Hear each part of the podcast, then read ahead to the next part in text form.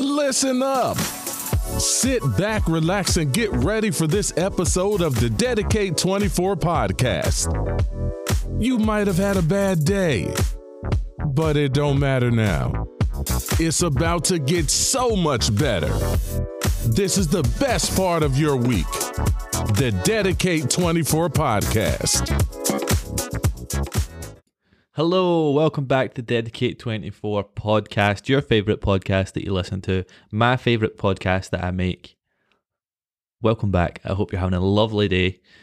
Today, we're going to be talking about one of probably the most difficult topics for me to talk about because it's such a vast topic, but I want to be talking about dirty, dirty companies, as you have probably seen from the title. And I'm going to be talking about plastics. I've recently been watching a few videos on plastics, whether they are uh, how good they are to recycle and stuff like that. There's a very important video which I think everyone should watch if you are listening to this. It's called Is Recycling Worth It Anymore? And it's on YouTube and it is such an unbelievable video. It's so eye opening. It's disgusting what is actually happening. But it's really important that I think, yeah, think you watch it. If you want more information, that's definitely the place to go. It has such a good video. It's produced so well. But I'm going to be talking about plastics and really what's happening. And I've got some numbers that I had to get from a website. Um, oh, I should have got the the quote. It's from here we go. Look, I've got my computer on. Here we go. It's from the Organization for Economic Cooperation and Development. Here we go. This is the quote. Around 6,300 million tons of plastics waste are thought to have been generated between 1950 and 2015, of which only 9% were recycled, 12% were incinerated, that's to make electricity, leaving nearly 80% to accumulate in landfills or the natural environment. That is mental. Think about that. Every piece of plastic you have seen in your life, 80% of it have went to landfills or in the ocean or haven't been recycled. That is mind blowing. Think of everything that you eat on a daily basis that comes in plastic, stuff like that. Now, I've been thinking about it and I was like, oh, why is everything still being made in plastic? Like, everyone knows it's a bad idea. Everyone has kind of came to this conclusion. And in this video that the is recycling worth it anymore? It goes into the history of it in America. So I'm going to talk a little bit about it. And the big thing in America was plastics were cheap, they're strong, and they can do things that not a lot of other materials can. So manufacturers are like, oh, this is going to be great. We can make it into different forms. We can actually make it into any shape that we want. We can mass produce it. And the big thing for manufacturers was these single use plastics. And that meant, think about it, manufacturers want to sell as much product as possible. They don't care what you do with it, they just want to sell as much product. So they started making single use plastics because then they're single use. Then you think, I can only use this once. I'll need to go buy more. So that's what the manufacturers are trying to do. They're trying to make you sell, they're trying to make as many things for you to buy as possible. In America, they realised this is a massive problem because all these single use plastics were appearing everywhere. So the government went, right, we need to sort this out the manufacturers went, whoa, whoa, whoa, whoa, don't stop us from making plastics um, because they're the greatest thing since sliced bread.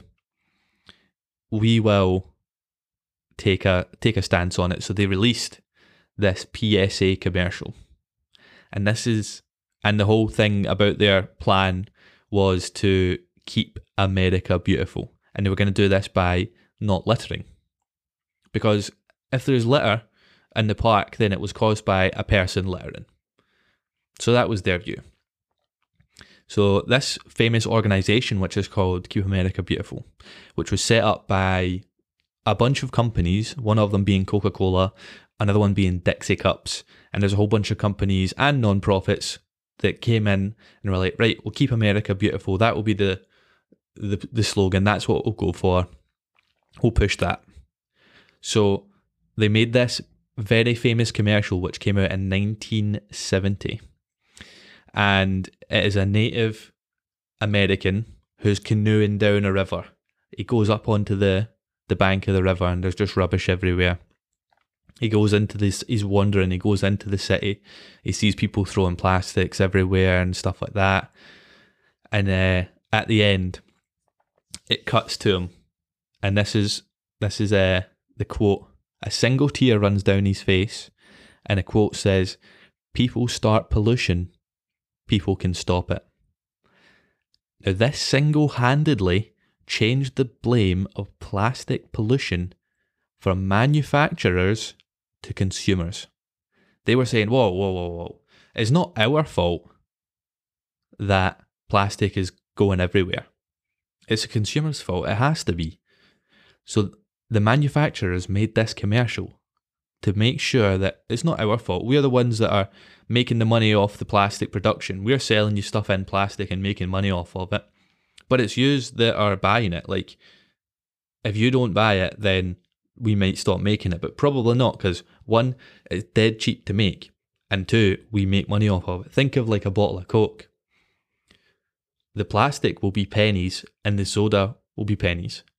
So if they can sell you a plastic bottle and the soda, then they can charge way more than if they were just selling the soda or if they were having to use glass or they were having to use something else that would cost more. They're trying to make as much profit as possible, which is understandable. That's what a business tries to do. And what happened is they were saying, we aren't putting the plastic in the oceans because we just make it and then it's your fault. It's not our fault. We just make it. It's your fault. Not the fact of there's overproduction of plastic, because plastic production is increasing year on year on year. Now, what rich countries did was we were like, crap, we need a solution. Um, right, what about what about if we recycled the plastic or reused it or whatever? So what they did was right, mm, mm, mm, mm. well, it's going to cost us money to recycle. We aren't going to actually make any money recycling it. Right, what we'll do is we'll sell it to a poorer country who can then charge a lower rate for labour to sort the plastic and recycle it. That's us recycling, kind of. We'll just call it recycling because eventually it gets something happens to it, but um, it's not our problem because well we we've sold it. So what the rich companies were doing, uh, rich countries, sorry, they were selling it to poorer countries like China, who could charge production, uh, could charge labour one tenth of the price of anywhere else for people to sort it, and then they were just wiping their hands. That's us. We don't need to do it. The problem was the US and the UK and other countries were shipping all this plastic to China China had been recycled or sorting it. I don't know how, how much they recycle. They were recycling it and then they'd been doing this for a number of years and they realised this is horrendous. We're getting so much pollutants in our area, in our waters. It is it's ruining the livelihoods of the country. And it's ruining the country. So they stopped taking plastics from other countries because they were producing enough plastics themselves they didn't need any more. So now other countries that are trying to get on the trying to make some money like Malaysia and the Philippines, they're taking on plastic from the UK or from the US. It's not that we are doing anything with it, we are just passing it on to somebody else. Another thing which is crazy in this video is you know the arrows, the three arrows that you see on something, you think, oh, recycle, boom. All of these aren't recyclable, which is mental. It tells you more in the video, which is, is recycling worth it anymore on YouTube? Highly recommend, as I said. But people don't realize what happens to it when they put it in the recycling bin. They just think, all right, okay, that's me done my bit. It's getting recycled. But as I said at the start, only 20% of it is being used for something, and then the 80% of it is just being put in landfill or just sitting. And plastic's one of these things that lasts for ages, like literally ages.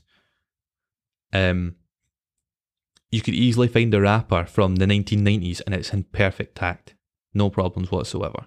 So it's not like these are just gonna disappear. They're going into the oceans, they're breaking down into microplastics, they're going into plankton, they're getting into the systems of people. Now, also, there was a person on the Joe Rogan podcast who was talking about, I believe they're called phthalates or malades.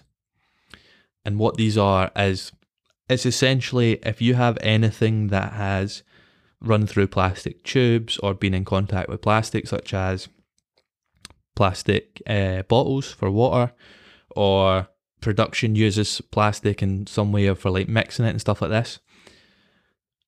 Well, there's these phthalates that get into the system and they are reducing sperm count in the population, in the whole population. And in I don't remember what year. I think it was 30 years. So from 30 years before 2011 to 2011, the average male sperm count in developed countries went from 99 million per milliliter to 46 million per, mill- per milliliter in 30 years. That's more than half. That is mental. Like in a hundred years, people might be struggling to have babies because we don't have any sperm left. Mental.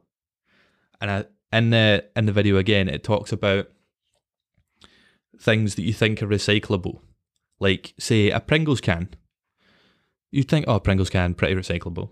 Well, when you take it to a recycling centre or someone that sorts the recycling to sell on to someone that can actually do something with it, the paper people, because think of a Pringles can, it is a cardboard uh, exterior, plastic lid, metal bottom, and then inside there's like an aluminium foil that's glued onto the cardboard. So the paper people don't want anything to do with it because they aren't going to extract the metal from the paper. The metal people don't want to have to deal with the paper. The only thing that's actually recyclable is the plastic top. That is also crazy because you think, oh, paper, like paper can, that's pretty good because paper is widely recyclable. Or you, you believe that. It's mental, the problem. It's just an overproduction of plastic. It's mental. What's your thoughts? going in further into it, I was kind of like researching into manufacturers and how because that's their job is to sell us things.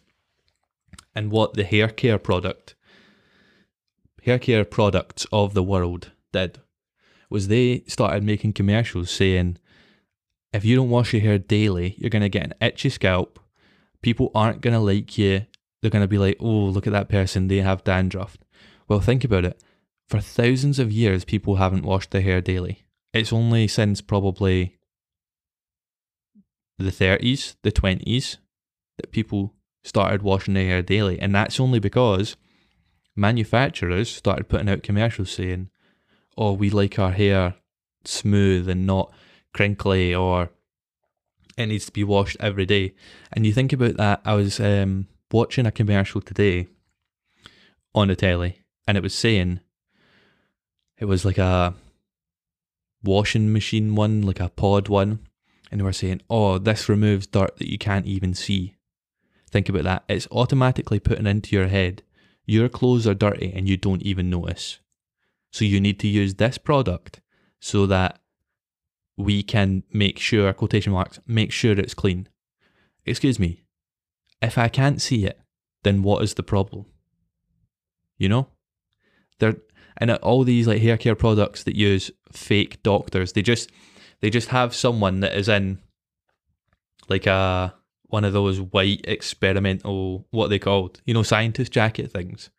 They just have people in one of those and they're like, Oh, this hair care removes itchy scalp or stuff like this.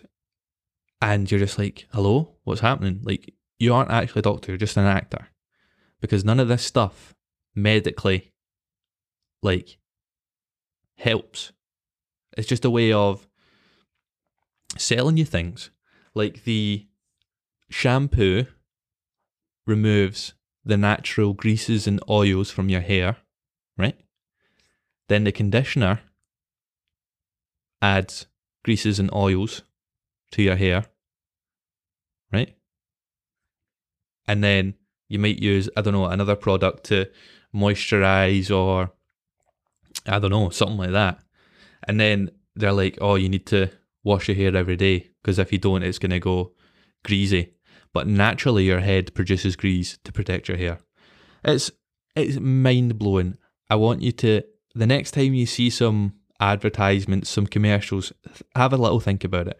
Think think about like what is the message here because there's always like a subliminal subliminal message of them trying to sell you something and making you feel self conscious so that you buy their product. It's mental. They play games with our brains so much. I know this hasn't been a fully scientific conversation or article or something like this, but just have a little think about it. Think about anything, anyone that's trying to sell you something and how they're trying to sell it to you daily. Like, think about coffees. I'm sure coffee can be commercials mention your daily cup of coffee. What does that put in your brain? Oh, I need to drink a cup of coffee every day, which means I need to buy coffee more and more. Think about it, people. They're trying to brainwash us. Over pla- plastic product over plastic production is a massive problem, and I don't think really anyone is taking any accountability. Manufacturers, this is, of like we need to stop this because they're making money from it. That's their job. Their job isn't to keep the world amazing. Their job is to sell as many things as possible to as many people as possible. And they're shifting the blame onto consumers. Like, oh, stop buying us. And that that's always one of the arguments, isn't it? Well, just don't buy things of plastic and then people will um manufacturers will stop making the things in plastic. But that's incredibly hard to do. That's incredibly hard to do because how do you just like there might not be any other options. You're having to go out your way. It's a bit like a smokescreen. Like how often do you try and cancel something, a subscription or something like that, and you have to phone up and there's so many things that you have to go through. You have to the queue might be half an hour long or an hour long, and then you need to speak to this person and that person, and you can only do it if you're the person that has set up the account and stuff like this, it's all smoke screens because they're trying to make it so difficult for you in your head to cancel something that you give up so that you get that extra month. So they get that extra little bit.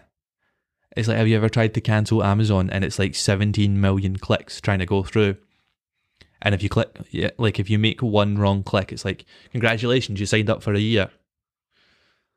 It is mental, people. Mental. I think something needs to change. Oh, obviously something needs to change because it's not getting any better, is it? I mean, I picked up litter for 24 hours and it is mental the stuff that I was finding that is nowhere close to being from Girvan. Shout out Girvan. Shout out my mum. Shout out my dad. Anyway, this has been the Dedicate 24 podcast. I hope it hasn't been too down in the dumps. Have a lovely day. And remember, you can pick your friends and you can pick your nose but you can't pick your friend's nose. Peace. See you in the next one. Thank you for listening to the Dedicate 24 podcast with your host, Douglas Veach. Never give up.